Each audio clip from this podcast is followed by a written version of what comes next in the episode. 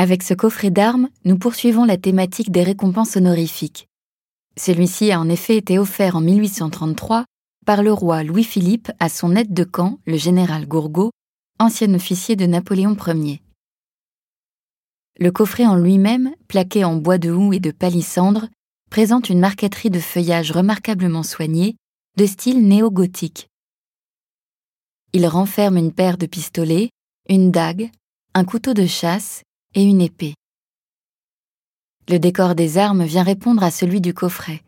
On y retrouve cette même inspiration médiévale.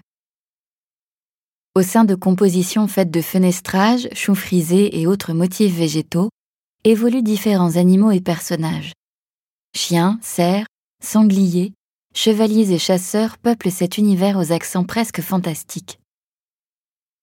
En plein âge romantique, ce coffret est une des premières réalisations dans le goût néo-gothique. La redécouverte du Moyen Âge et de ses héros chrétiens deviendra alors le vivier de tout un imaginaire historique traité de manière plus ou moins fantaisiste, offrant une grande liberté formelle aux artistes. Louis-Philippe, commanditaire de ce coffret, avait choisi en 1832 le général Gourgaud pour devenir son aide de camp. Or, Gourgaud avait été auparavant l'aide de camp de Napoléon Ier, qu'il a d'ailleurs accompagné dans son exil à Sainte-Hélène jusqu'en 1818. Ce coffret qui lui est offert est donc un acte de reconnaissance de ses qualités de soldat, tout autant qu'un geste politique de Louis-Philippe.